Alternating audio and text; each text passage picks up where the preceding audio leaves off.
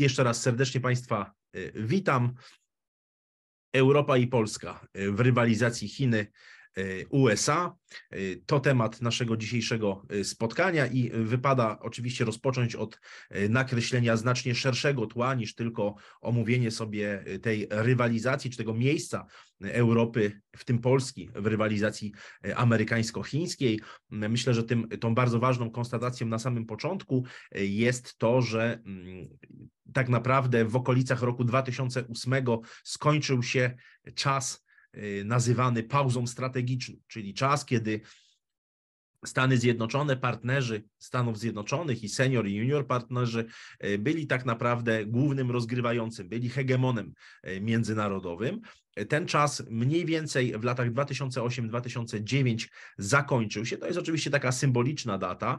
Mam tutaj na myśli kryzys na rynku nieruchomości, pęknięcie tej wielkiej bańki na rynku nieruchomości w Stanach Zjednoczonych i początek kryzysu, którego skutki są odczuwane po dziś dzień, jeśli chodzi o Stany Zjednoczone.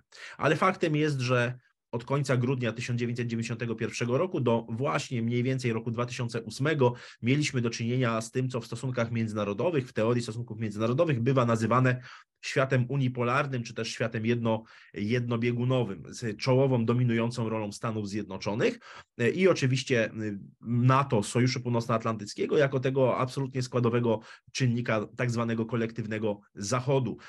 Stany Zjednoczone były tym niekwestionowanym dystrybutorem dóbr publicznych. Dobrem publicznym jest między innymi bezpieczeństwo i to Stany Zjednoczone miały absolutny monopol, jeśli chodzi o regulację na skalę globalną tego dobra publicznego, czego oczywiście skutkiem było, było szereg różnego rodzaju interwencji zbrojnych, począwszy od, Afga- no, od pierwszej wojny w Zatoce Perskiej, aż skończywszy na drugiej inwazji w Iraku w dwa tysiące trzecim roku, w międzyczasie oczywiście jeszcze dwa tysiące pierwszy rok, początek wojny z terroryzmem i bardzo ważny proces. Stany Zjednoczone rozpoczęły wtedy niezwykle istotny proces, który w kopenhaskiej szkole badań nad bezpieczeństwem nazywa się sekurytyzacją. Tutaj kłania się Barry Buzan chociażby i no, jako jeden z tych absolutnych ojców kopenhaskiej szkoły badań nad bezpieczeństwem. Sekurytyzacja, czyli taki proces, w którym zjawisko istniejące obiektywnie od wielu lat, czy też od wielu nawet setek lat lub tysięcy nawet lat, takie jak terroryzm, ale niekoniecznie, także inne zjawiska, poddaje się sekurytyzacji, czyli poddaje się takiemu zabiegowi, który rozpoczyna się od aktu mowy, od narracji, od wielkiej narracji, która, usytu, usy, która sytuuje to właśnie zjawisko jako centralny problem bezpieczeństwa, jako centralny problem bezpieczeństwa, co pozwala na podjęcie nadzwyczajnych środków podejmowanych przez państwo, czy podejmowanych na, ska- na skali w ogóle międzynarodowej przez państwa i organizacje międzynarodowe.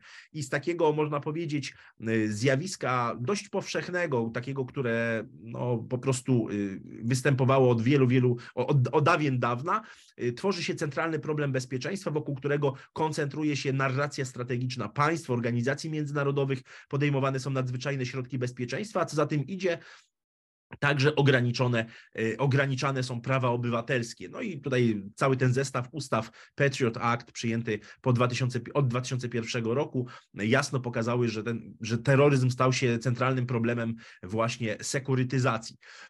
Natomiast, natomiast oczywiście to się skończyło mniej więcej w roku dwa tysiące dwudziestym, kiedy pojawił się nowy problem, który został poddany właśnie sekurytyzacji, czyli koronawirus. Koronawirusy występowały, no, można powiedzieć, od dziesiątek lat, natomiast w roku dwa tysiące dwudziestym został, został akurat SARS-CoV dwa poddany temu procesowi, który tak świetnie opisał Barry Buzan. Natomiast obecnie tym centralnym problemem właśnie bezpieczeństwa staje się wojna na Ukrainie i jeżeli chodzi o kraje zachodnie, przede wszystkim kraje zachodnie, to zagrożenie ze strony Rosji. Też ten sam ważny proces. Wprowadzam to na samym wstępie naszego dzisiejszego spotkania, po to, aby, aby już potem było to, było to jasne.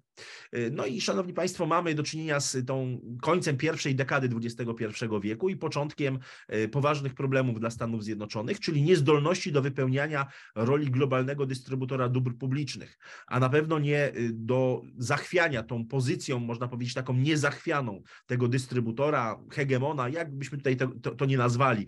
Wolę określać w środowisku akademickim, um, używać tego określenia dystrybutor dóbr publicznych, ale czy publicystycznie Państwo zetkniecie się z, z właśnie z pojęciem jednobiegunowej chwili, świata jednobiegunowego, hegemonii U S A, hegemonii liberalnej, U S A jako żandarma świata. No, tych nazw jest bardzo, bardzo wiele, natomiast faktem jest, że Stany Zjednoczone mniej więcej od roku dwa tysiące ósmego do dwa tysiące dziewiątego, czyli od tego kryzysu, przestały wypełniać rolę globalnego dystrybutora dóbr publicznych w takim stopniu, w jakim robiły to jeszcze w latach dziewięćdziesiątych i na początku dwudziestego pierwszego wieku. W geopolityce, konkretnie w geopolityce mówimy, że rozpoczął się wtedy proces policentryzacji świata, czyli wykluwania się nowych hegemonii lokalnych, lokalnych i regionalnych. Mówimy tutaj o kształtowaniu się nowych stref wpływów i kształtowaniu się nowego ładu międzynarodowego, czy też tworzeniu się nowej architektury bezpieczeństwa międzynarodowego. Jeśli przez ten pryzmat spojrzymy na wojnę na Ukrainie, która jest oczywiście dzisiaj jednym z no, kluczowych problemów bezpieczeństwa i rzutuje i na rywalizację chińsko-amerykańską, i na bezpieczeństwo Polski, i na bezpieczeństwo całej, całej Europy, to musimy sobie zdawać sprawę, że jest to element właśnie tego szerokiego procesu, który nazywamy policentryzacją świata, ponieważ no, fundamentalne pytanie, o co chodzi Rosji, sprowadza się do odpowiedzi na pytanie, o co chodzi Rosji w sensie geopolitycznym, w sensie strategicznym. To nie chodzi o to, o taki czy inny obwód na Ukrainie, który Rosja chciałaby zająć, ale tutaj chodzi o właśnie proces policentryzacji świata i to chyba najlepiej oddał siedemnastego grudnia dwa tysiące dwudziestego pierwszego roku Siergiej Ławrow, szef rosyjskiej dyplomacji, który przedstawił propozycję nowego traktatu bezpieczeństwa w Europie, który miałby być podpisany z jednej strony ze Stanami Zjednoczonymi, z drugiej strony z krajami NATO, z Sojuszem Północnoatlantyckim. I tutaj albo dziesięć, albo jedenaście punktów, w zależności z kim byłoby to podpisywane, tak naprawdę sprowadzało się do trzech rosyjskich propozycji, no ale przedstawionych w formie ultimatum, więc można tutaj to bez cienia przesady nazwać żądaniami rosyjskimi. Chodziło między innymi o wprowadzenie moratorium na rozszerzenie NATO. Tutaj chodziło o Rosję o to, aby nie dopuścić do członkostwa w sojuszu Mołdawii, Gruzji i Ukrainy. Po drugie, chodziło o to, aby no, zlikwidować bazy natowskie, bazy wojskowe oczywiście, w krajach, które przystąpiły do sojuszu po roku tysiąc dziewięćset dziewięćdziesiątym siódmym. No, przypomnę tylko, że w tysiąc dziewięćset dziewięćdziesiątym siódmym roku było, był ten szczyt paryski NATO, powołano wtedy Radę NATO-Rosja, państwa członkowskie NATO zobowiązały się do nierozmieszczenia do nierozmieszczania taktycznej broni jądrowej natowskiej na terytorium nowo przyjmowanych państw. No i trzecie żądanie rosyjskie z siedemnastego grudnia ubiegłego roku to żądanie dotyczące nierozmieszczania ofensywnej broni wzdłuż granic Rosji, czy też w pobliżu granic Rosji. To zostało w sposób taki bardzo mało precyzyjny tak naprawdę przez stronę rosyjską ujęte, raczej jako propozycja do dalszych, dalszych rozmów i uściślenia niż, niż jakoś, jakaś, można powiedzieć, taka, taka sztywna propozycja. I tymi czynnikami, które wpływają po dziś dzień na kształt rywalizacji międzynarodowej, czyli tego, co nazywamy zmianą hegemoniczną, bo mówiąc o rywalizacji U S A, Chińska Republika Ludowa, no zdajemy sobie sprawę, że mówimy tutaj o, pewnym, o pewnej zmianie hegemonicznej, tak? Do tej pory hegemonem absolutnym, niepodważalnym były Stany Zjednoczone, następuje ta zmiana hegemoniczna. Kiedy się to rozpoczęło? No, część badaczy wskazuje już na koniec lat siedemdziesiątych, na początek reform Deng Xiaopinga, Xiaopinga, no ale prawda jest taka, że tym początkiem kluczowym było przystąpienie Chińskiej Republiki Ludowej do Światowej Organizacji Handlu. Wydaje się z dzisiejszej perspektywy już z tych dwudziestu jeden lat, że był to błąd Stanów Zjednoczonych. Ja tylko przypomnę, że sam Bill Clinton bardzo mocno zabiegał o członkostwo Chin w Światowej Organizacji Handlu. Co więcej, przekonywał kongresmenów, że przystąpienie Przystąpienie Chin do W T O będzie wielkim, wielkim takim skokiem świadomości Chińczyków, którzy, no, zdaniem Clintona, ówcześnie, jeżeli zobaczą globalną, no, no, korzyści z globalizacji, z, glo, z globalizującej się gospodarki, no wówczas sami porzucą komunizm i przyjmą zachodni model życia. I to, to myślenie Clintona wtedy, mówimy tutaj o, o przełomie, przełomie wieków, o roku dwa tysiące pierwszym też, przystąpieniu Chin do W T O i, i interwencji amerykańskiej w Afganistanie, bo to dwa bardzo istotne wydarzenia, no to widać w tej mentalności Clintona no cały czas ten mit, te koncepcje Fukuyamy, profesora Francisa Fukuyamy, amerykańskiego politologa, który, który na przełomie lat no, roku osiemdziesiątego dziewiątego do dziewięćdziesiątego zasłynął najpierw esejem, później książką pod tytułem Koniec historii i ostatni człowiek. Stworzył te koncepcje, na, gdzie za, na, na, na mocy tej, tego procesu konwergencji wszystkie państwa świata już po upadku żelaznej kurtyny miały, no, można powiedzieć tak, systematycznie przyjmować ten zachodni model życia, zachodni styl, zachodni system polityczny, czy też model w ogóle ustrojowy, kapitalizm jako model życia gospodarczego i także wartości zachodnie. No, oczywiście wiemy doskonale, że stało się to, stało się, że jest to absolutną nieprawdą, że żaden koniec historii nie nastąpił, natomiast ta koncepcja bardzo mocno zamieszała w świadomości strategicznej wielu decydentów na świecie, zresztą w Polsce również, polscy decydenci również uwierzyli w koniec historii. Stan, stan przygotowania sił zbrojnych Rzeczypospolitej Polskiej, czy stan obrony cywilnej kraju dzisiaj jest świetnym odzwierciedleniem właśnie wiary w koniec historii. Wiary w koniec historii. Może sobie do tego wrócimy w pytaniach. Natomiast, natomiast tymi czynnikami, które w, dzisiaj w sposób kluczowy wpływają na Na, na kształt rywalizacji międzynarodowej, to oczywiście ta koncepcja Fukuyamy, dezintegracja Związku Sowieckiego, to ten przejściowy, kilkunastoletni monopol Stanów Zjednoczonych, jeśli chodzi o dystrybucję dóbr publicznych, to kryzys roku dwa tysiące ósmego roku, to ogłoszony przez Hillary Clinton w dwa tysiące jedenastym roku zwrot ku Azji, nazywany także często tak publicystycznie pivotem na Pacyfik Stanów Zjednoczonych, no i wreszcie nieudana koncepcja tak zwanego większego Bliskiego Wschodu, koncepcja zaprezentowana jeszcze w roku tysiąc dziewięćset dziewięćdziesiątym siódmym przez profesora Zbigniewa Brzezińskiego w książce Wielka Szachownica. To był taki początek myślenia w ten, w ten sposób, że można na globalnych Bałkanach doprowadzić do stworzenia takiego łuku niestabilności, ale w, w, w tym, w tym, ten chaos miałby być w jakiś sposób kontrolowany przez Stany Zjednoczone, a na pewno miałby prowadzić do tego, aby pozycja innych państw została zachwiana, a Stany Zjednoczone aby mogły, no, można powiedzieć, na takim no, utrzymywać wysuniętą, wysuniętą obecność w Eurazji. No to zresztą świetnie Zbigniew Brzeziński pokazywał, w jaki sposób, w jaki sposób no, Stany Zjednoczone powinny być obecne w Eurazji, aby nie utracić swojej pozycji właśnie globalnego, globalnego hegemona. Ta koncepcja większego Bliskiego Wschodu poniosła porażkę. Ta, ten cały proces, który obserwowaliśmy od końca roku dwa tysiące dziesiątego przez apogeum w, roku, w latach dwa tysiące jedenastym dwa tysiące dwunastym, co nazywa się dzisiaj w literaturze tak zwaną arabską wiosną, no ale wiemy, że chociażby wojna w Syrii cały czas się, cały czas się toczy, no to absolutnie o, o, okazało się porażką, tak jak porażką zakończyła się wojna, najdłuższa wojna w historii Stanów Zjednoczonych, czyli wojna w Afganistanie.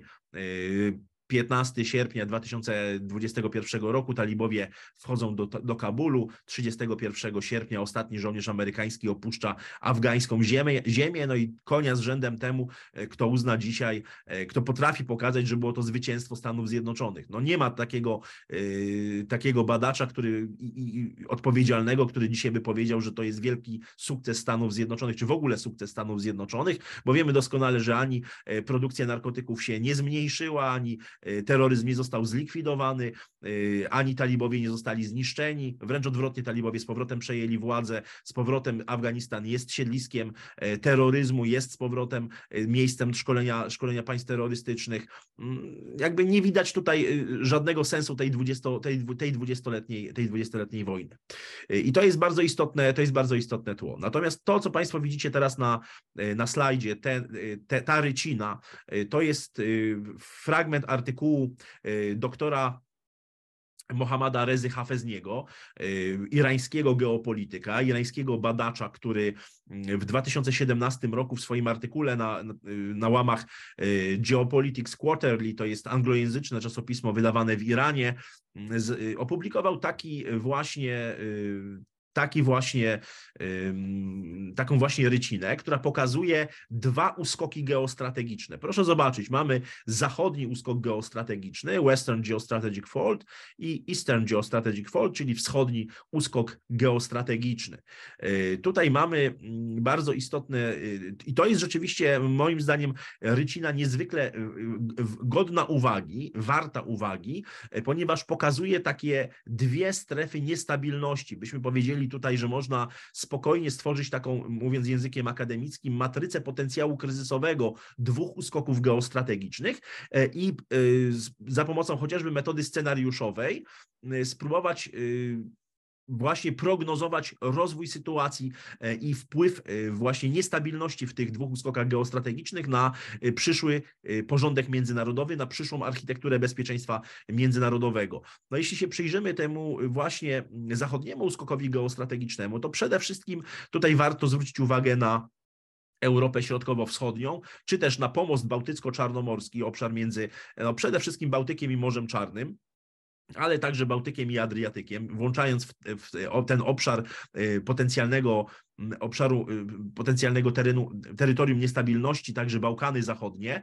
No i idąc dalej na południe, oczywiście Bliski Wschód, Półwysep Arabski, aż właściwie po róg Afryki, gdzie tutaj również gdzie tutaj również mamy, mamy, yy, mamy zaznaczony, zaznaczony ten, ten, ten obszar. Przepraszam, przeskoczyło mi to. Jeśli chodzi o wschodni uskok geostrategiczny, no to mamy tutaj przede wszystkim Indo-Pacyfik, pierwszy, drugi łańcuch wysp, mamy tutaj Morze Wschodniochińskie, Morze Południowochińskie, mamy Cieśninę Tajwańską, mamy Cieśninę Malakka, czyli te strategiczne obszary właśnie na, obszar, na, w tym regionie, który w, no, w terminologii wojskowej amerykańskiej określany jest jako Indo-Pacyfik. I wydaje mi się, że ta Ta rycina uzupełniona jeszcze o obszar Oceanu Arktycznego i północną drogę morską jest dzisiaj bardzo istotna i naprawdę godna uwagi, godna, godna analizy. W taki sposób dzisiaj bardzo często geopolitycy właśnie patrzą na, na, na, na, ta, na to zderzenie międzynarodowe. Jeśli chodzi o konflikt hegemoniczny, proszę zobaczyć, mamy zaznaczony tutaj, mamy zaznaczony tutaj świat morski, świat atlantycki, który nazywany jest także w literaturze często jako kolektywny Zachód, tak jest określany. No i świat, no i można powiedzieć, że taki zalążek bloku kontynentalnego, czyli taktyczny sojusz między Rosją a Chinami. No, taktyczny sojusz, bo wiemy doskonale, że w sprawach strategicznych, niektórych sprawach strategicznych jest spory protokół rozbieżności między dwoma, tymi dwoma państwami, podobnie zresztą jak istnieje protokół rozbieżności, jeśli chodzi o potencjał demograficzny czy gospodarczy. Ale faktem jest, że od roku tysiąc dziewięćset dziewięćdziesiątego szóstego, czyli od czasu, kiedy powstała tak zwana Szanghajska Piątka, przekształcona później w Szanghajską Organizację Współpracy. Oba państwa są nakierowane na policentryzację świata. W ogóle to pojęcie zarówno w Chinach, jak i w Rosji jest używane. Jak Państwo się przyjrzycie oficjalnym wystąpieniom polityków, szefów dyplomacji, rzeczników prasowych, M S Z-ów, to, to pojęcie pada. Policentryzacji świata i chodzi o to właśnie tym dwóm państwom. Zresztą no, to nie tylko Szanghajska Organizacja Współpracy, to także grupa briks, prawda? Brazylia, Indie, Rosja, Chiny i Republika Południowej Afryki, ale także szereg innych państw, które chcą czy aspirują do członkostwa, chociażby Argentyna, Iran czy, czy Turcja. Zatem tworzy się alternatywny system alternatywny system sił, alternaty, alternatywa chociażby dla grupy G siedem, bo jeśli sobie porównamy potencjał demograficzny i gospodarczy grupy G siedem, a potencjał demograficzny i gospodarczy grupy briks, no to wychodzi tutaj oczywiście na niekorzyść grupy G siedem, więc, więc widać jak mocno, jak głęboko dzisiaj zachodzi ta, ta powiedzielibyśmy policentryzacja świata. I to, co jest istotne, jeśli chodzi o konflikt, czy to Stanów Zjednoczonych i Chin, czy konflikt konflikty partnerów tych państw, także junior partnerów, to fakt, że dzisiaj mamy do czynienia z hybrydyzacją wojny. I to, że dziś na Ukrainie mamy do czynienia z kinetyczną wojną, to jest jedna sprawa, ale z drugiej strony proszę zobaczyć, jak wielką rolę odgrywa dzisiaj wojna informacyjna, wojna w cyberprzestrzeni, wojna w noosferze, czyli w sferze mentalności, w sferze kognitywnej. Wojna toczy się cały czas i niekoniecznie tylko na polu bitwy, nie tylko w starciu jednostek pancerno-zmechanizowanych, w uderzeniach powietrznych, w uderzeniach rakietowych, czy w ogóle przy użyciu środków środków napadu powietrznego, czy to załogowych, czy bezzałogowych, ale także dzisiaj mamy to do czynienia z tym zwiększeniem udziału ludności cywilnej w konfrontacji między państwami, między organizacjami międzynarodowymi, korporacjami ponadnarodowymi. Mamy do czynienia z proliferacją przestrzeni, czyli ze wzrostem znaczenia przestrzeni informacyjnej, już nie tylko, nie tylko ta sfera mentalna w postaci oddziaływania klasycznych mediów jest istotna, ale także użycie mediów nowego, nowego typu. Mamy tutaj do czynienia przede wszystkim oczywiście z siecią Web dwa zero. Od roku dwa tysiące czwartego pojawienie się mediów społecznościowych, czy też upowszechnienie tych mediów społecznościowych od roku dwa tysiące czwartego. Mam na myśli Facebook, następnie oczywiście YouTube, Twitter, kolejne lata dwa tysiące piąty do dwa tysiące szóstego i przekształcenie tego modelu, modelu przestrzeni, w której no, konsument informacji był tak naprawdę konsumentem biernym. Od roku dwa tysiące czwartego konsumenci informacji stali się użytkownikami czynnymi, którzy współtworzą bądź po prostu tworzą treści, treści w sieci. W związku z tym bardzo istotne stają się nowoczesne metody oddziaływania, metody, nowoczesne metody kształtowania odbioru. To się tak fachowo nazywa w teorii walki informacyjnej. To są tak zwane metody kształtowanego odbioru.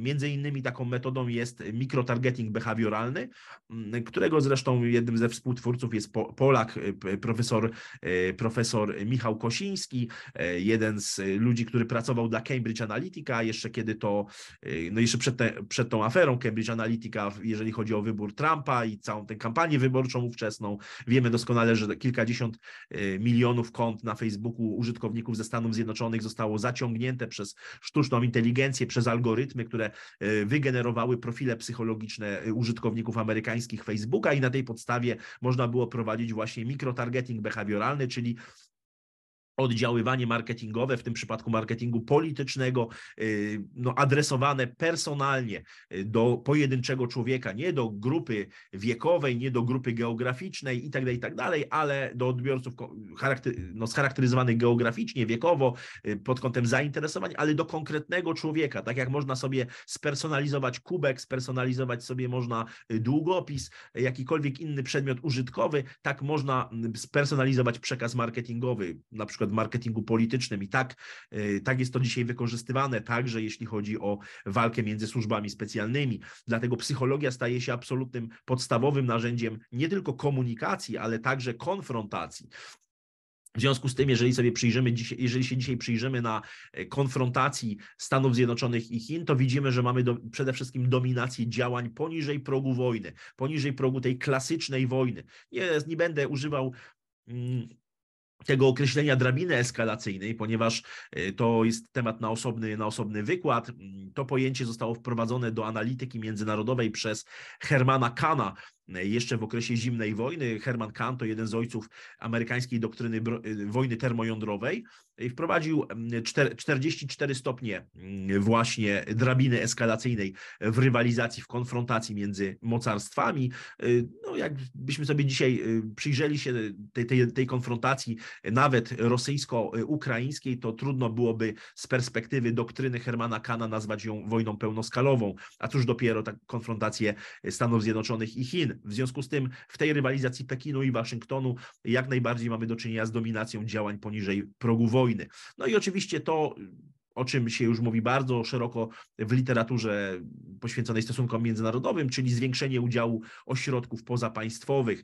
Jeśli dzisiaj spojrzymy na przykład na Jeśli spojrzymy sobie na przykład na yy, działalność Światowego Forum Ekonomicznego, przepraszam, na, na szczyty w Davos, no to widzimy, jak ogromną rolę odgrywa to w, w pewnym, powiedzielibyśmy, takim kształtowaniu trendów na arenie międzynarodowej, pewnych trendów, jeśli chodzi o, po, o politykę klimatyczną, politykę energetyczną, jeśli chodzi o także wzrost znaczenia korporacji ponadnarodowych. No to jest niezwykle, niezwykle istotna kwestia. W związku z tym, jeżeli patrzymy na tę przestrzeń konfliktu między Stanami Zjednoczonymi i Chinami, to ona się dzieje nie tylko w warstwie fizyczno-geograficznej, nie tylko w postaci wojen handlowych, nie tylko w postaci rywalizacji gospodarczej, ale także na płaszczyźnie informacyjnej, zarówno w cyberprzestrzeni, jak i w tej noosferze, można powiedzieć. Tu nie będę tego jakoś specjalnie rozwijał, chyba że będzie to, od Państwa będą jakieś, jakieś pytania, bo jakby temat walki informacyjnej, wojny informacyjnej, to temat na zupełnie szereg osobnych tematów, można tak, można tak powiedzieć. Natomiast jeżeli chodzi o cele geopolityczne Stanów Zjednoczonych, tutaj wśród wielu teoretyków stosunków międzynarodowych no nie ma rozbieżności, jakie są dzisiaj te najważniejsze cele geopolityczne. Kto jest najważniejszym przeciwnikiem, to wiemy. To jest Chińska Republika Ludowa i chociażby ostatnia strategia bezpieczeństwa narodowego Stanów Zjednoczonych jasno tutaj wskazuje, że to region Indo-Pacyfiku jest najistotniejszy, najbardziej kluczowy, od cieśniny Malakka, właściwie nawet można powiedzieć tutaj od od jeszcze Indii, bo patrząc na, na to, jak, jak, jaką rolę Indie dzisiaj odgrywają w, w, w polityce Stanów Zjednoczonych, to jest bardzo istotne, no ale przede wszystkim Pacyfik, ten, który macie tutaj Państwo na ciemno-niebiesko, na granatowo zaznaczony na slajdzie, to jest obszar głównej potencjalnej konfrontacji militarnej Stanów Zjednoczonych i Chin, natomiast no, od listopada dwa tysiące trzynastego roku, od chwili, kiedy Xi Jinping przedstawił koncepcję jednego pasa, jednej drogi, koncepcję nowego jednego Jedwabnego szlaku. Tutaj Chiny stały się absolutnie no, wyzwaniem numer jeden, no, tak to nazwę, zagrożeniem numer jeden dla Stanów Zjednoczonych. Stany Zjednoczone jakby przez długi czas, czy analitycy Stanów Zjednoczonych nie, nie dostrzegali tego zagrożenia. Dopiero ten rok dwa tysiące jedenasty jest takim symbolicznym, symboliczną datą, gdzie uświadomiono sobie, uzmysłowiono sobie w, w Waszyngtonie, że to Chiny stają się głównym beneficjentem globalizacji, której przecież no, gwarantem takim także militarnym były Stany Zjednoczone od czasu układu z Bretton Woods, od okresu, od końca drugiej wojny, drugiej wojny światowej. W związku z tym ta konfrontacja tutaj weszła w nową fazę od listopada dwa tysiące trzynastego roku, ponieważ koncepcja jednego pasa, jednej drogi to nic innego jak klasyczna koncepcja geopolityczna Halforda Mackindera, tylko że w wydaniu geoekonomicznym, w wydaniu infrastrukturalnym. No bo co to jest tak naprawdę koncepcja jednego pasa, jednej drogi, One Road, One Belt,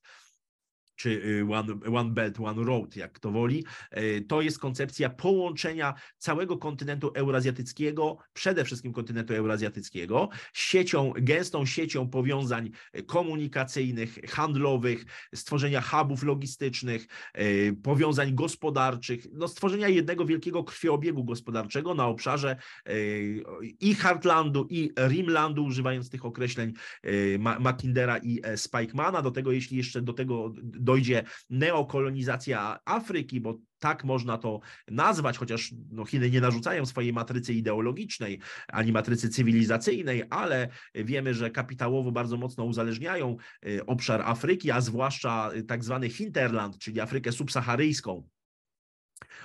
Koncepcja bardzo upowszechniona przez geopolityków niemieckich jako obszar zaplecze surowcowe, taniej siły roboczej, także rynek zbytu, bardzo istotny element także w chińskiej, w chińskiej strategii i widzimy, że Chińczycy wypierają wpływy już nie tylko Europejczyków, ale także Amerykanów z Afryki, no to rzeczywiście jest to powstrzymywanie rozwoju jednego pasa, jednego pasa, jednej drogi jest dzisiaj jednym z absolutnie naczelnych takich czynników kształtujących strategię Stanów Zjednoczonych. W dwa tysiące piętnastym roku Chiny uruchomiły koncepcję tak zwanego polarnego jedwabnego szlaku. Jak Państwo się przyjrzycie tej mapce, tutaj mamy pokazaną u góry cieśninę Beringa, no i w, tutaj północnymi wybrzeżami Eurazji, ze, od wschodnich wybrzeży Chin przez cieśninę Beringa, północnymi wybrzeżami Eurazji wiedzie nowa droga morska, istotna na wypadek, gdyby doszło do zablokowania transportu transportu morskiego i tego handlu przez Morze Czerwone, przez, przez Zatokę Omańską, Morze Czerwone i kanał, kanał Suezki. Bardzo istotna droga, która skraca o dziesięć do czternastu dni drogę właśnie w stosunku do kanału, do kanału Suezkiego.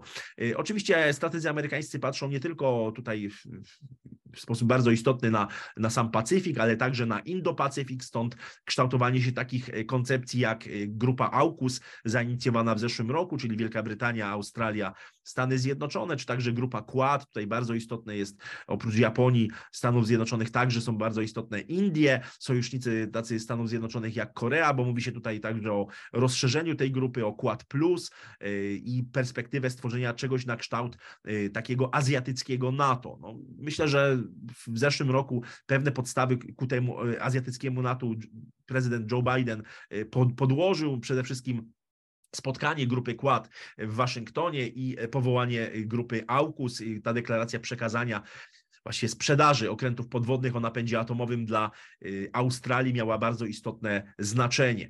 Cele geopolityczne Rosji. Rosja oczywiście, mamy tutaj rozwój terytorialny Rosji, rosyjskiego ośrodka siły, mówiąc żargonem geopolitycznym. Jakie są te cele geopolityczne Rosji? No przede wszystkim najważniejszy cel to jest policentryzacja świata. Po drugie, jest to zebranie pod własną hegemonią najwięcej ziemi, ile się da, jeśli chodzi o przestrzeń postsowiecką.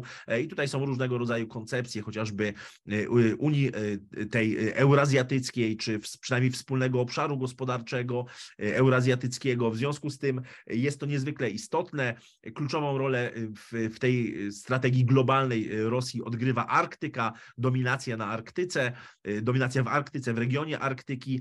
No i oczywiście bardzo istotnym elementem jest także, jest także wypchnięcie Stanów Zjednoczonych z Europy, a przynajmniej z pomostu bałtycko-czarnomorskiego, czyli powracam do, tej, do, tej, do tego ultimatum rosyjskiego z siedemnastego grudnia dwa tysiące dwudziestego pierwszego roku, czyli usunięcie baz amerykańskich z państw, które przystąpiły po tysiąc dziewięćset dziewięćdziesiątym siódmym roku do, do NATO, no ale optymalnie byłoby oczywiście dla Rosji, aby wpływy amerykańskie były w ogóle wypchnięte z Europy, co niekoniecznie jest, niekoniecznie trafia na mur obojętności w państwach takich jak Francja czy, czy Niemcy, które bardzo często mówią o potrzebie autonomii strategicznej Unii, Unii Europejskiej, ale to jakby osobna, osobna sprawa.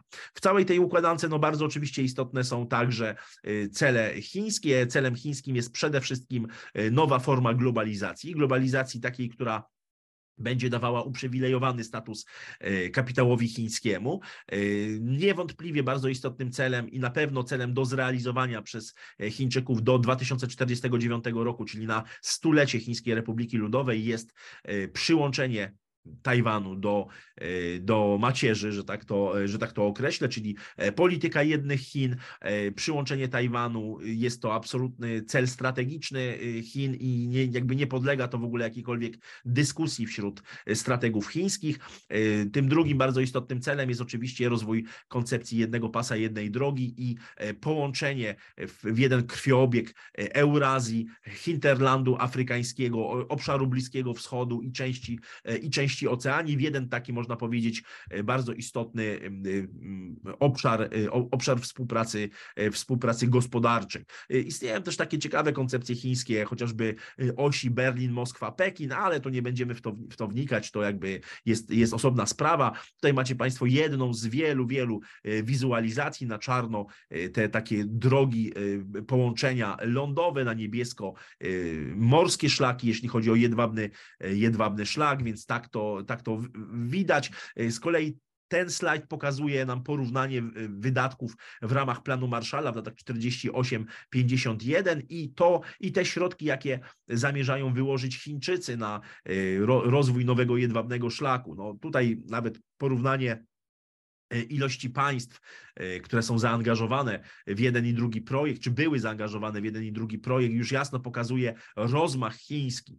Rozmach chiński także jeśli chodzi o udział tej populacji w, w tym zakresie, nawet jeśli sobie spojrzymy na, na RECEP, na tę Regional Economic, Regional Economic Cooperation, tutaj jeśli chodzi o ten, ten wielki projekt powołania jednej takiej jednego obszaru gospodarczego i wstęp do tego, jeśli chodzi o obszar bezcłowy, to powołanie RECEP W, w ubiegłym roku no jest też tak, takim bardzo istotnym jest też takim bardzo istotnym elementem i takim krokiem, można powiedzieć, naprzód w tym, w tym kierunku.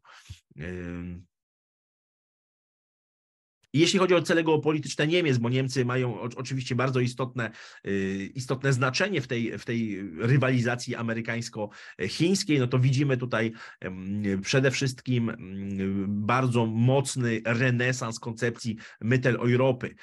Niemcy są państwem eksporterem, są państwem, no, które eksportuje technologie, które eksportuje maszyny, które eksportuje technologie high-tech również i niewątpliwie dzisiejsza pozycja Niemiec została zachwiana w tym zakresie. Ten kryzys gospodarczy, który obserwujemy dzisiaj w Europie, który jest pochodną, no między innymi wojny na Ukrainie, ale przecież nie tylko, bo także lockdownów, bo także, także tego kryzysu z dwa tysiące ósmego roku, zachwiał pozycją Niemiec, ale tak pozycja Niemiec bardzo mocno jest oczywiście oparta na, nie tylko na eksporcie, ale także na, takim, na, taki, na takich dwóch koncepcjach istotnych z punktu widzenia geopolityki. No, z jednej strony jest to Energiewende, czyli ta koncepcja niemieckiej transformacji energetycznej, która jest ściśle powiązana z koncepcją, z koncepcją Mittel Europy, czyli z koncepcją Europy Środkowej. Chodzi o to, aby przeprowadzić gwałtowną, szybką transformację energetyczną i aby narzucić państwom członkowskim Unii Europejskiej, chociaż nie tylko, bo także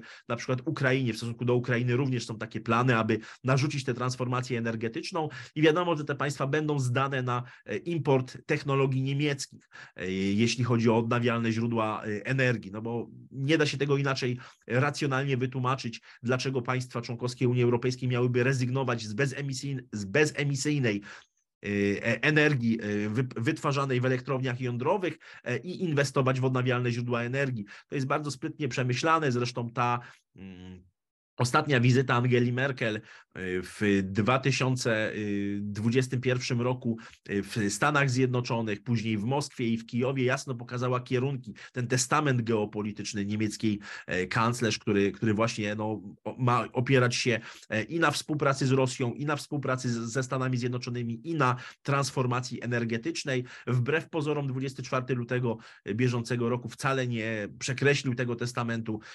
geopolitycznego Angeli Merkel. Wręcz, wręcz odwrotnie, on jest cały czas realizowany i Niemcy cały czas współpracują gospodarczo również z Rosją. Zresztą po dwudziestego czwartego lutego wiele państw europejskich, chociażby takich jak Hiszpania czy Holandia, zwiększyło swoje, swoją wymianę handlową z Rosją, a wcale nie zmniejszyło, jeśli chodzi o, o te sankcje. No i szanowni państwo, dochodzimy do ostatniego, do ostatniego punktu tej części naszego dzisiejszego spotkania, czyli sytuacji geopolitycznej Polski. Jak ta sytuacja się, jak ta sytuacja wygląda? Wygląda. Szybki rzut oka na mapę, czy właśnie na, na, na tę rycinę, która pokazuje tutaj czerwoną linią ciągłą granicę między niziną środkowoeuropejską i wschodnioeuropejską, a także strzałką czerwoną linię między Sankt Petersburgiem a Rostowem nad Donem, czyli taki strategiczny, strategiczną linię, strategiczną oś w, w systemie obrony rosyjskiego ośrodka siły. Z kolei to tym piorunem, symbolem pioruna jest zaznaczony obszar zderzenia, obszar rywalizacji geopolitycznej najistotniejszej i we wszystkich właściwie klasycznych pracach poświęconych, takich no, fundamentalnych klasycznych pracach poświęconych ge- geopolityce regionu Europy Środkowo-Wschodniej, ten obszar między Bałtykiem a Morzem Czarnym, nazywany w literaturze pomostem bałtycko-czarnomorskim, czy, czy jeszcze innymi terminami, jak crash zone, czy, czy, czy jeszcze inne, shutter, shutter belt na przykład, jest określany jako starcie mocarstw. Jest to obszar starcia mocarstw i ten obszar zresztą bardzo dobrze się pokrywa z tą ryciną Mohammada Rezy Hafezniego. W tym kontekście oczywiście takie obszary jak Brama Smoleńska, Brama Brzeska są, mają strategiczne, wojskowe, wojskowe znaczenie, natomiast na sytuację geostrategiczną Polski przede wszystkim dzisiaj w mojej ocenie rzutują cztery procesy, cztery czynniki. Po pierwsze koniec pauzy strategicznej, o którym sobie już powiedzieliśmy. Po drugie druga zimna wojna. To jest taka hipoteza badawcza, hipoteza analityczna, którą ja tutaj na potrzeby naszego spotkania stawiam, że mamy mniej więcej więcej od roku dwa tysiące ósmego do czynienia z nową zimną wojną, gdzie głównym przeciwnikiem strategicznym Stanów Zjednoczonych już nie jest Federacja Rosyjska, jest Chińska Republika Ludowa, a Rosja jest traktowana jako junior partner, czy też no, niech będzie ten młodszy partner Chin i jeżeli Stany Zjednoczone chcą pokonać Chiny, muszą najpierw osłabić Rosję. Natomiast trzeci czynnik bardzo istotny to jest przejście od liberalnej hegemonii do offshore balancingu. Teza ukuta przez amerykańskich teoretyków stosunków międzynarodowych, raczej hipoteza, ponieważ tutaj ma, mamy do czynienia z takim wielkim dylematem strategii amerykańskiej. Czy Stany Zjednoczone powinny za wszelką cenę bronić swojej liberalnej hegemonii i bronić jednobiegunowego świata, czy też powoli odchodzić od takiego myślenia w kategoriach świata unipolarnego na rzecz offshore balancingu, czyli dogadywania się z regionalnymi potęgami, już akceptując jakby tę policentryzację świata i dogadując się z, z regionalnymi potęgami. No i to widzieliśmy chociażby po spotkaniach Angeli Merkel z prezydentem Stanów Zjednoczonych, że Waszyngton mocno postawił na Niemcy, jeśli chodzi o Europę kontynentalną, że Wielkiej Brytanii nie liczymy tutaj po, po Brexicie, że Stany Zjednoczone próbują się dogadywać z regionalnymi mocarstwami, takimi jak Indie, jak Australia, jak Izrael, jak Arabia Saudyjska i w ten sposób y, można powiedzieć na zasadzie tego, y, no, te, tego offshore'u tworzyć sobie, y, tworzyć taką swoistą równowagę sił na, na arenie międzynarodowej. No i wreszcie czwarty, czwarty czynnik, y, to jest taki strategiczny dylemat, czy autonomia y, s, strategiczna y, rozumiana jako, no, powie, powiedzmy, y, polska autonomia strategiczna oczywiście. Tutaj nie, nie, nie, nie nawiązuje do słów Emmanuela Macrona czy, czy, czy jeszcze nawet Charlesa de Gaulle'a, ale tutaj chodzi o to, czy Polska powinna zdobyć się na autonomię strategiczną i stawiać mocno na Europę ojczyzn, jeżeli chodzi o kształt Unii Europejskiej, czy też zgodzić się na pogłębioną integrację wewnątrz Unii Europejskiej, czyli krótko mówiąc na formę państwa federacyjnego, czyli zrezygnować faktycznie ze su suwerenności na rzecz budowy państwa o charakterze federacyjnym. I ta Europa federalna, proszę zauważyć, że od jesieni roku dwa tysiące dwudziestego pierwszego roku jest programem oficjalnym koalicji rządzącej Republiką Federalną Niemiec, kanclerz Olaf Scholz i cała koalicja z S P D, Zieloni i F D P, czyli liberałowie, tak naprawdę bardzo mocno eksponują w umowie koalicyjnej dążenie do budowy Europy federalnej. Nawet traktat kwirynalski z ubiegłego roku między Francją a Włochami w takim duchu właśnie może być, może być odczytywany. A zatem te główne lokomotywy Unii Europejskiej, te najważniejsze państwa gospodarki, najważniejsze państwa pod kątem nie tylko mocarstwa cywilnego jak Niemcy, ale także mocarstwa wojskowego jak Francja, bardzo mocno stawiają już na autonomię strategiczną nie pojedynczą państw narodowych, ale całej Unii Europejskiej, a co za tym idzie, popierają tę pogłębioną integrację i to jest wielki dylemat dla państwa polskiego dzisiaj. Czy jest to w naszym, czy jest to po prostu w naszym interesie w tym zakresie. No i, i tutaj zbliżając się już do końca, te doktryny i czynniki, które kształtują polską politykę zagraniczną po tysiąc dziewięćset osiemdziesiątym dziewiątym roku, które sytuują nas w tych wielkich mechanizmach, w tych wielkich żarnach mielących historię, to doktryna końca historii, o którym sobie powiedzieliśmy, ale także pewien syndrom postimperialny, pewna koncepcja międzymorza, mająca swoje bardzo różne odcienie, ja nazywam to iluzją mocarstwowości, no i neoprometeizm jako, jako również pewien, pewien sposób, czy pewien pomysł na kształtowanie polskiej polityki zagranicznej. Natomiast faktem jest, że te dwie koncepcje ostatnie, zaznaczone tutaj na fioletowo i na czerwono, czyli międzymorze, intermarium szeroko rozumiane i neoprometeizm jako próba, można powiedzieć, rozcięcia Rosji po szwach narodowościowych, to są koncepcje, które mogą być zrealizowane i mogły być realizowane do tej pory tylko i wyłącznie pod parasolem, pod parasolem jakiegoś patrona geopolitycznego, no w tym przypadku oczywiście Stanów, Stanów Zjednoczonych. Te szanse, które dla Polski upatruje, jeśli chodzi o starcie Stanów Zjednoczonych, Chin, czy te rywalizacje i konfrontacje, to oczywiście zarówno położenie geograficzne, które predestynuje nas do tego, aby czerpać pełnymi garściami z położenia na osi wschód-zachód, północ-południe, Nowy Jedwabny Szlak, to oczywiście północ, to oczywiście wschód-zachód i Nowy Bursztynowy Szlak to północ-południe.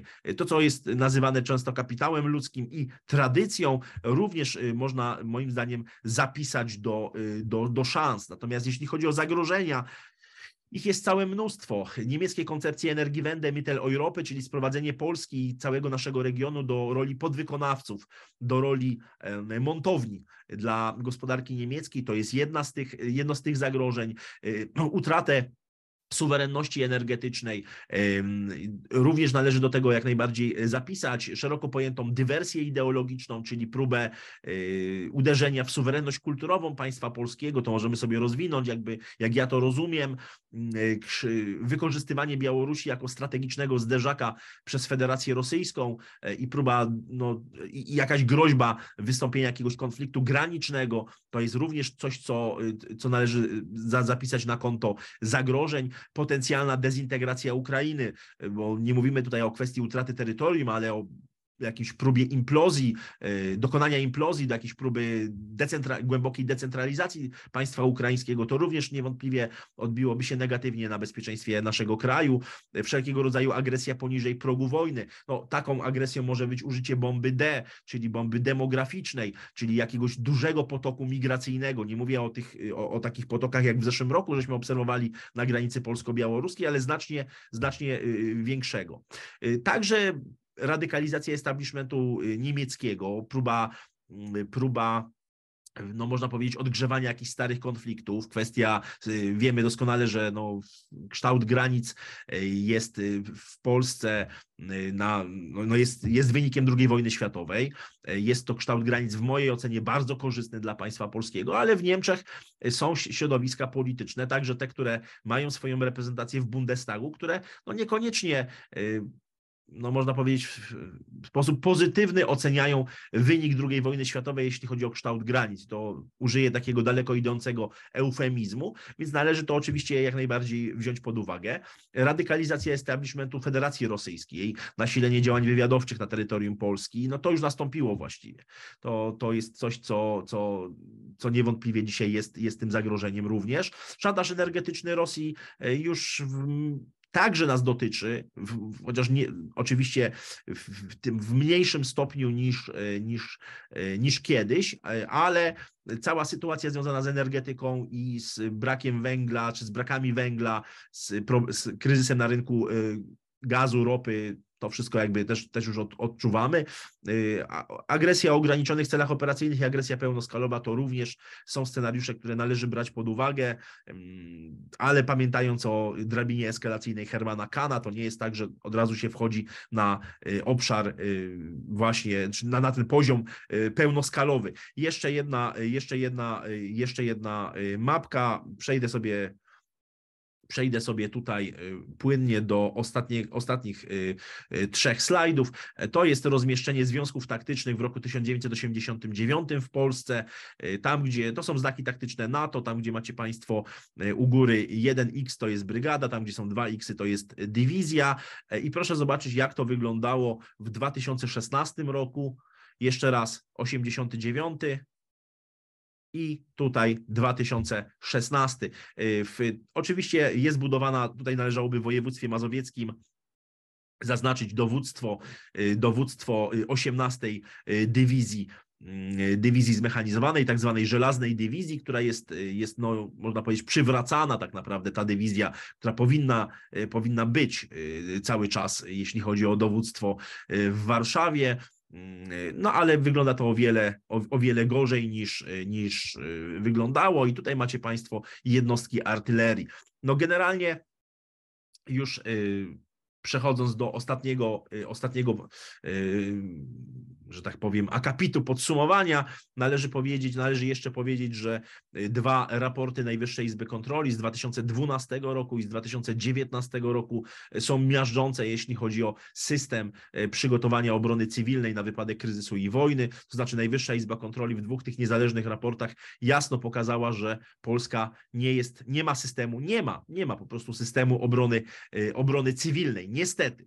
Niestety nie ma Polska systemu obrony cywilnej, a dwudziestego trzeciego czerwca roku dwa tysiące dwudziestego drugiego odbyło się w Sejmie spotkanie wiceministra spraw wewnętrznych i administracji z parlamentarzystami w towarzystwie, w asyście komendanta głównego Państwowej Straży Pożarnej i na pytania posłów Tutaj pan minister odpowiedział, znaczy poinformował, ile jest schronów w Polsce. No, okazuje się, że w prawie budowlanym nie ma w ogóle definicji schronu, to znaczy po roku tysiąc dziewięćset osiemdziesiątym dziewiątym nikt sobie nie zadał trudu do tego, aby wprowadzić do prawa budowlanego definicję schronu, jakieś wytyczne, no bo po co, bo wszyscy przecież uwierzyli w koniec, w koniec historii. No ale nawet gdyby przyjąć te piwnice w budynkach z lat pięćdziesiątych jako schrony, jako ukrycia, no to maksymalnie milion trzysta tysięcy obywateli polskich może mieć takie, schron takie schronienie na wypadek wojny, na wypadek jakichś spadających pocisków rakietowych, jak widzimy po incydencie z wczoraj, mówimy o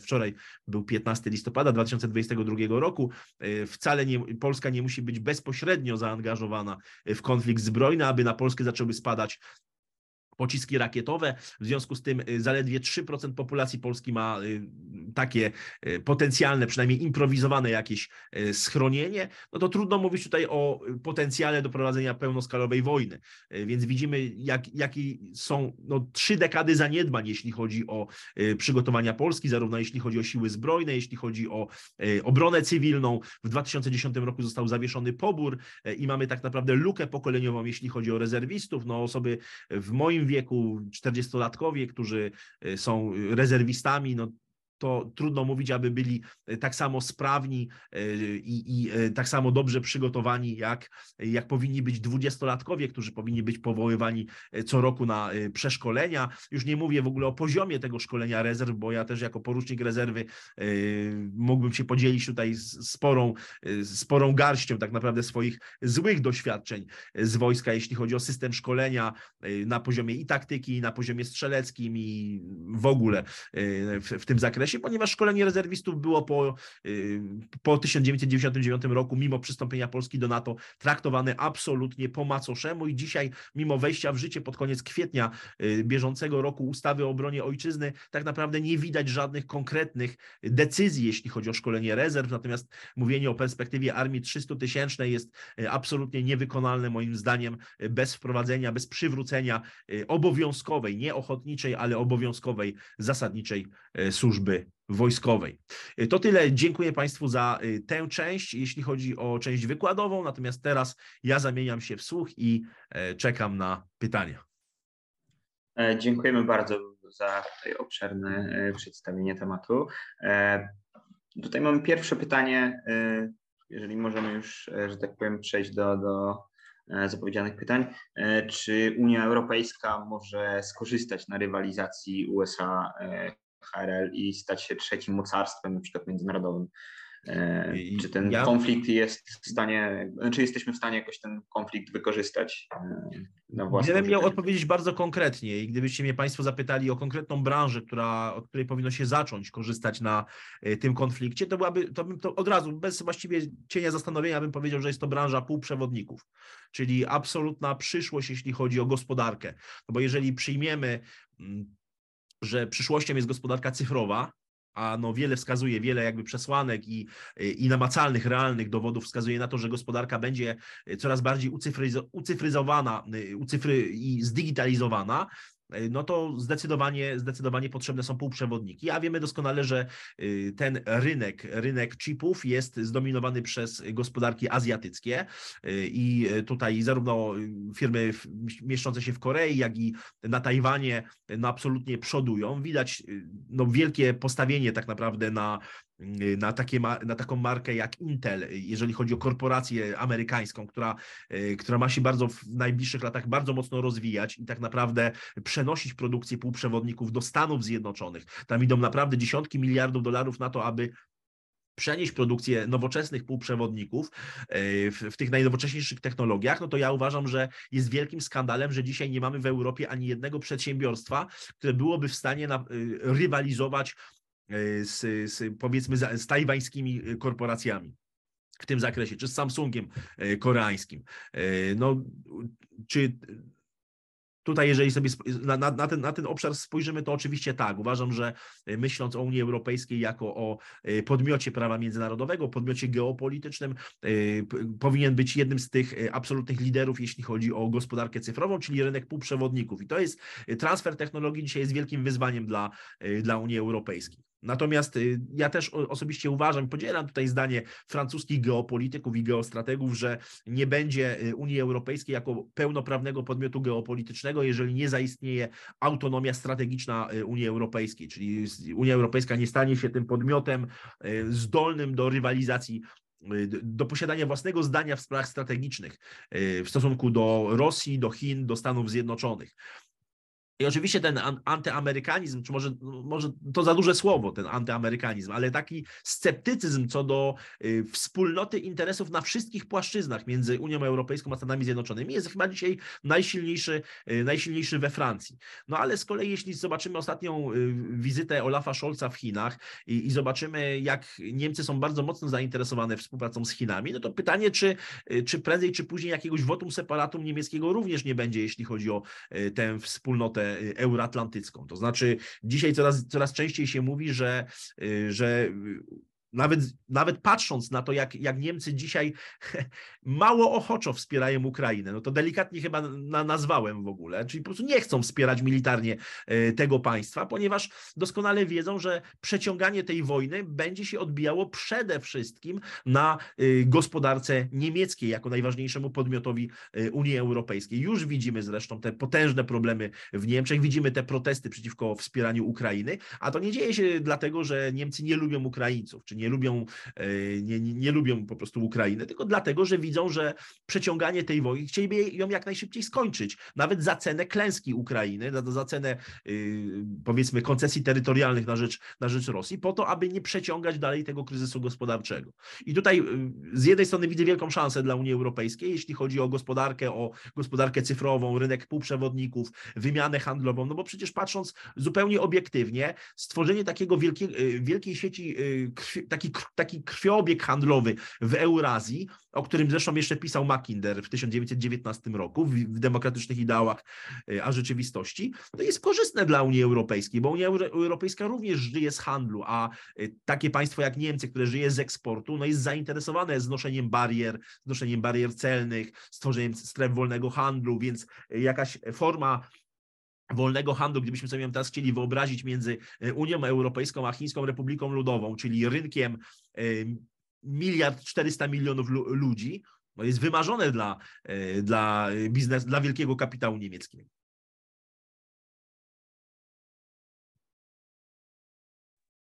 To może teraz ja.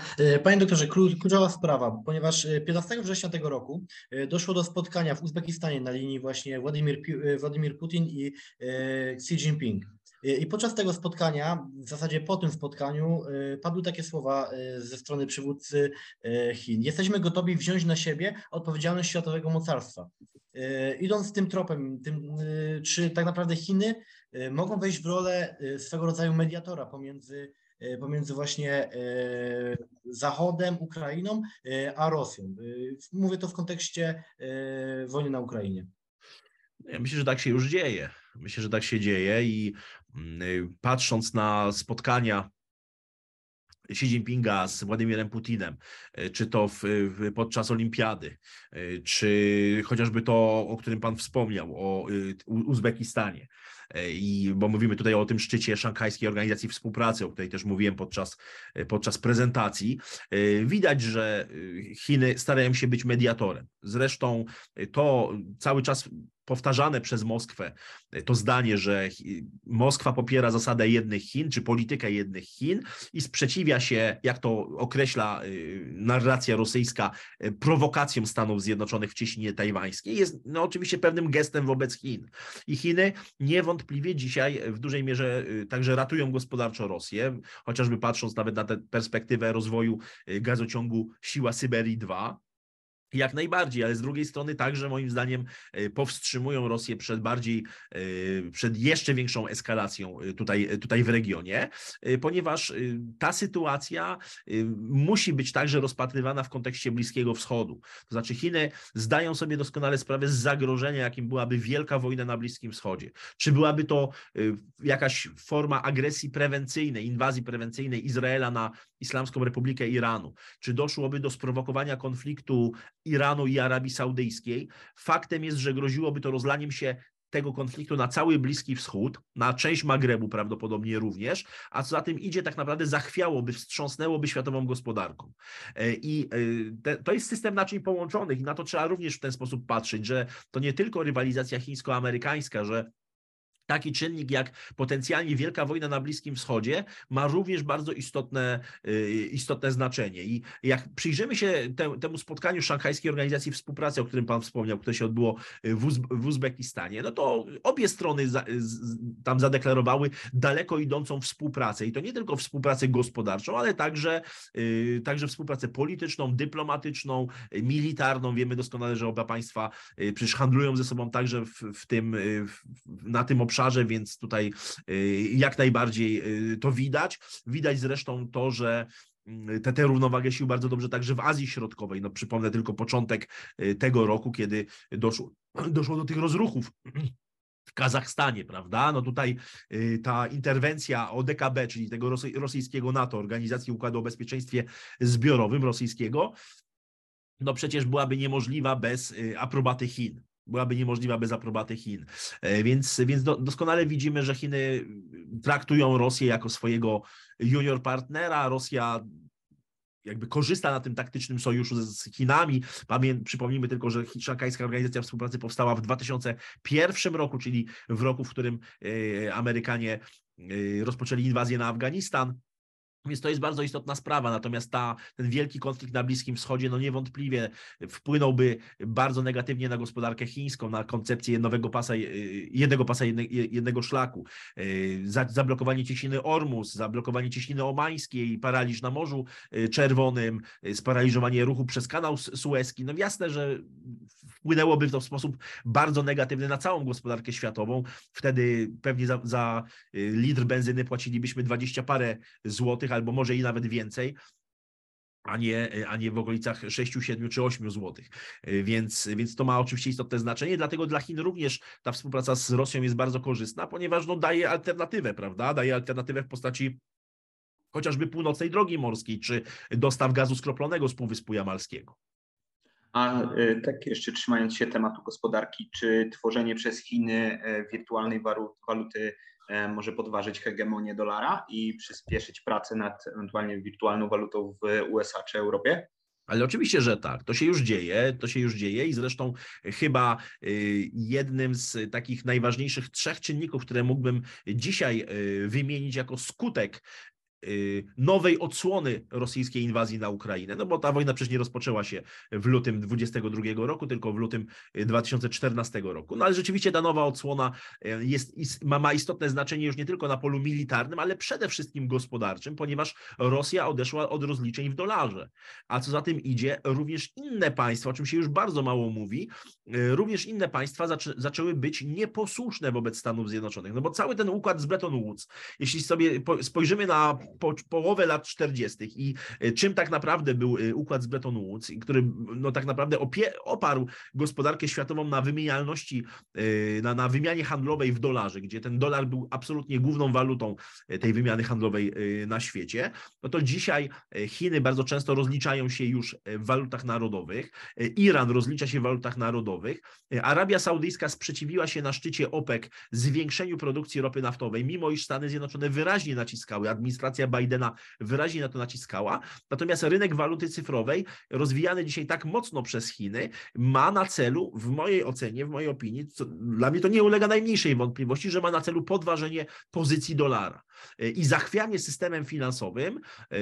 Zresztą to świetnie opisał Song Hongbing w książce Walka o pieniądz. Polecam Państwu pięć tomów wydanych do tej pory w języku polskim, a zwłaszcza tom piąty, bo tom piąty jest poświęcony geopolityce w dużej mierze. I, temu, i tej koncepcji nowego jedwabnego szlaku i tego, w jaki sposób pieniądz cyfrowy będzie kształtował, czy może kształtować właśnie jeden pas, jedną, jedną drogę.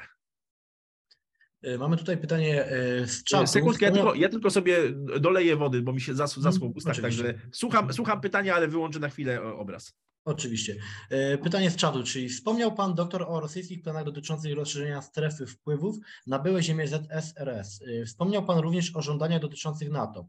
Czy w Pańskiej opinii Rosja będzie w stanie w perspektywie najbliższych kilkudziesięciu lat zrealizować swoje przedsięwzięcia?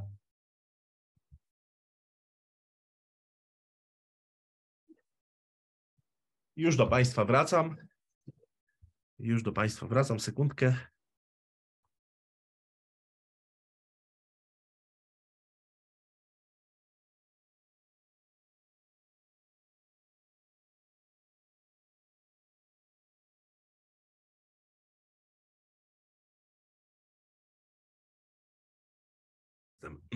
Czy, czy Rosja będzie w stanie zrealizować? Gdyby ktokolwiek wiedział to, jak się potoczy historia w ciągu najbliższych dziesięciu lat, czy przynajmniej do roku dwa tysiące trzydziestego, to pewnie otrzymałby Nagrodę Nobla z ekonomii, ale myślę, że tutaj bardzo dobra jest metoda scenariuszowa, czy też warto się zastanowić, jakie czynniki musiałyby być spełnione, aby Rosja mogła spełnić swoje, swoje cele strategiczne, a przynajmniej te, które Ławrow wymienił w grudniu ubiegłego roku. No moim zdaniem niewątpliwie takim czynnikiem, który umożliwiłby to Rosji, byłoby otworzenie nowego teatru wojny na świecie. I to mówimy o teatrze wojny, wojny regionalnym, nie jakimś lokalnym, ale regionalnym, czyli nie mówimy o wojnie między dwoma państwami, ale o pewnym, o, o zaangażowaniu jakby w konflikt militarny całego, całego regionu. To mogłyby być Bałkany Zachodnie, to mógłby być na pewno Bliski Wschód i to mógłby być Indo-Pacyfik. Jeżeli w trakcie trwania wojny na Ukrainie, nazywanego przez coraz większą liczbę osób, także w Polsce, przez wiceministra obrony narodowej, pana Marcina Ociepę, konfliktem zastępczym, proxy war między Stanami Zjednoczonymi a Rosją, w taki sposób można także spojrzeć geopolitycznie na ten konflikt. Jeżeli by w trakcie trwania tego, tego konfliktu został otworzony nowy teatr działań wojennych na Bliskim Wschodzie, na Bałkanach, także myślę, że, że kraje bałtyckie, Mołdawia, Bałkany Zachodnie wchodzą w to, tak patrząc na, zresztą na mapę Hafezni, na tę na te rycinę i na jego koncepcję uskoków geostrategicznych. Bliski Wschód, Magreb, do tego Indo-Pacyfik, Cieśnina Tajwańska. Gdyby tam wybuchł kolejny konflikt wielki, niewątpliwie bardzo mocno wpłynęłoby to na przybliżenie tych celów, tych celów rosyjskich. Zresztą konflikt na Bliskim Wschodzie byłby dla Rosji korzystny, także z uwagi na ceny węglowodorów, na, na rynek ropy, gazu, zachwianie dosta dostawami z tamtego regionu, no niewątpliwie lewarowałoby po, pozycję, pozycję Rosji. Kolejny czynnik bardzo istotny to jest to, w jaki sposób Unia Europejska poradzi sobie z kryzysem, bo nie mam co do tego najmniejszych wątpliwości, że my obserwujemy dopiero początek kryzysu.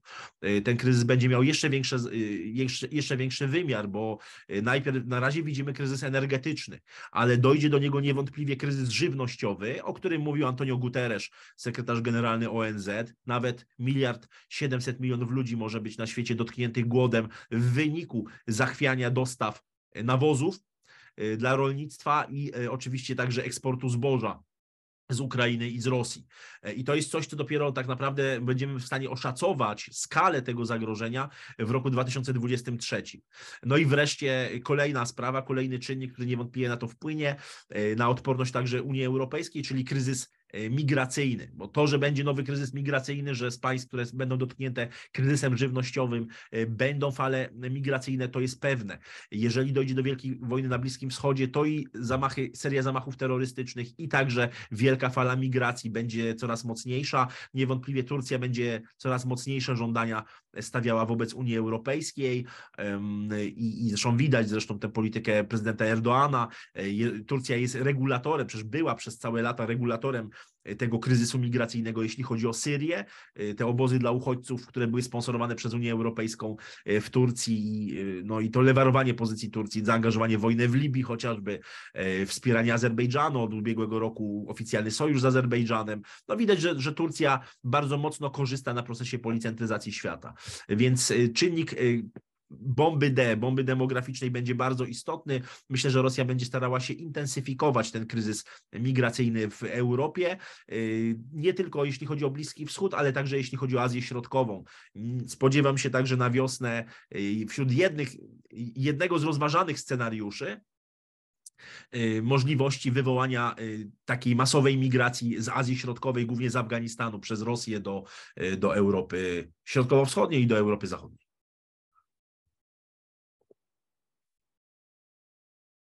Dobrze, w takim razie jeszcze myślę, że jedno pytanie, które otrzymaliśmy z czatu, ponieważ no, pytanie wiele, a czas, czas nieubłaganie nas goni.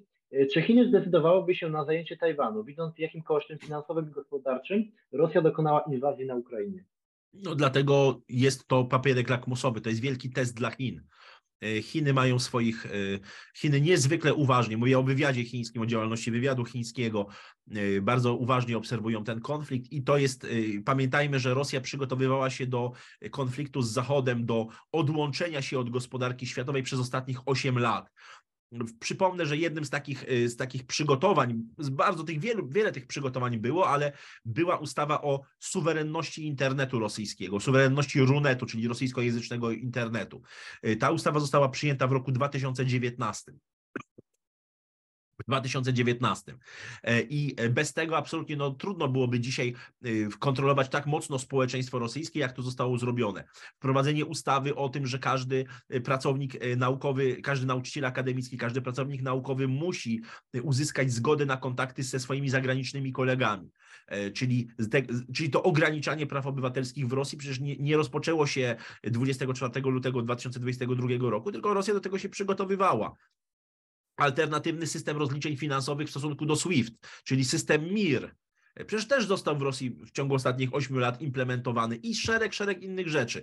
I szanowni państwo, to co dzisiaj widzimy w Chinach, bardzo często te zabiegi realizowane pod szyldem, pod przykryciem, pod płaszczykiem działań przeciwko koronawirusowi, przeciwko COVID, tworzenie takich wielkich, ogromnych właściwie, takich mega szpitali polowych, to jest nic innego jak przygotowywanie się do wielkiej wojny. Tworzenie waluty cyfrowej, odcięcie się od globalnego internetu, w sensie stworzenie własnych mediów społecznościowych, własnych środków rozliczeń i tak dalej, i tak dalej. Chińczycy się dzisiaj do tego bardzo uważnie przygotowują i wyciągają także wnioski z sankcji nakładanych przez Rosję, które moim zdaniem sankcje nie, nie są absolutnie w pełni skuteczne, patrząc zresztą na oficjalne dane podawane przez instytucje międzynarodowe i patrzymy, jak wzrosła wymiana handlowa takich państw jak Holandia czy Hiszpania z Rosją, no to no warto zadać sobie pytanie, jak to jest po, z tą solidarnością w ramach, w ramach Zachodu. Więc myślę, że Chińczycy jak najbardziej realnie biorą pod uwagę, tylko że patrzą na, na długą perspektywę. Tą perspektywą ostateczną jest rok dwa tysiące czterdziesty dziewiąty. Bardzo istotny, symboliczny rok i niewątpliwie Xi Jinping zrobi wszystko już podczas swojej trzeciej kadencji, po ostatnim dwudziestym zjeździe K P H, aby przygotować Chiny do tego wariantu.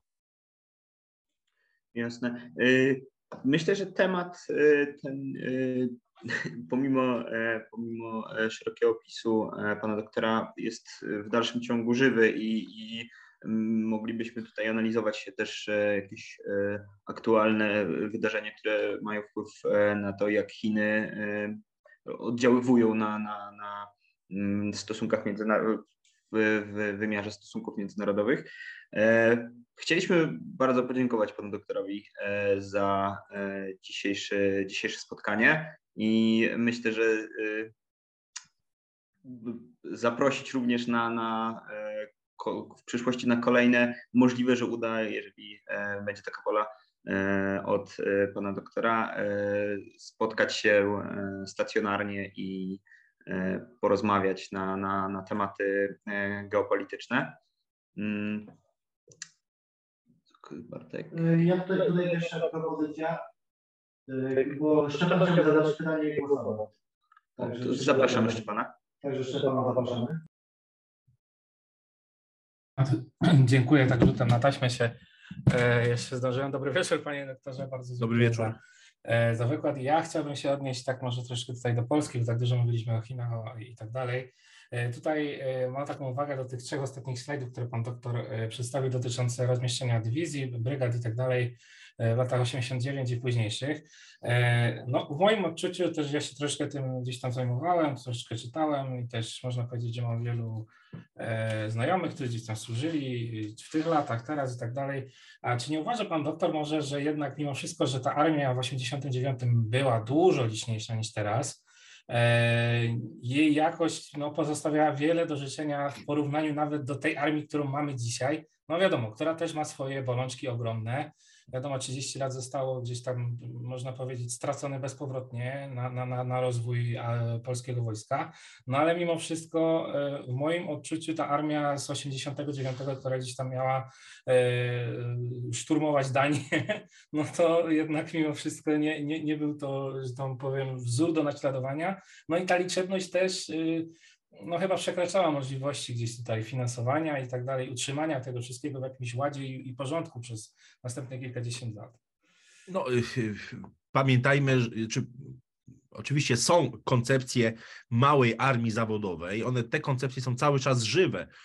Także w środowisku geopolitycznym, tutaj koncepcja doktora Jacka Bartosiaka, jego think tanku Armii Nowego Wzoru, to przecież nic innego jak taka mała, wysoce taka, powiedzielibyśmy, efektywna armia, ale konflikt na Ukrainie i specyfika geografii Europy Środkowo-Wschodniej pokazały, że nasycenie terytorium żołnierzami, służbami mundurowymi jest bardzo istotne. Ba, co więcej, nawet już nie tylko wojna Rosji z Ukrainą od dwa tysiące czternastego roku, która się toczy, ale kryzys migracyjny z roku dwa tysiące dwudziestego pierwszego pokazał, że nasycenie terytorium państwa polskiego, strefy przygranicznej siłami zbrojnymi, strażą graniczną, policją ma ogromne znaczenie. Przecież Polska zaangażowała około piętnaście tysięcy ludzi tutaj. Ukraina ma pod bronią ponad dziewięćset tysięcy osób, włączając w to siły zbrojne, obronę terytorialną, Gwardię Narodową, pograniczników, inne służby mundurowe itd., itd., więc czy ta liczebność nie ma, nie ma znaczenia? No ma znaczenie, ma znaczenie i y, mówi się bardzo często, że Polsce nie była potrzebna taka, tak liczna broń pancerna. No i proszę zobaczyć przykład Ukrainy. Y, trzysta czołgów ponad, no, czyli siła dywizji została przekazana na Ukrainę. No i skoro te czołgi, mówimy o czołgach T siedemdziesiąt dwa i prawdopodobnie P T dziewięćdziesiąt jeden twardy, skoro nadają się do obrony Ukrainy, no to można per analogiam zaznaczyć, zauważyć, że również nadawałyby się do obrony Polski.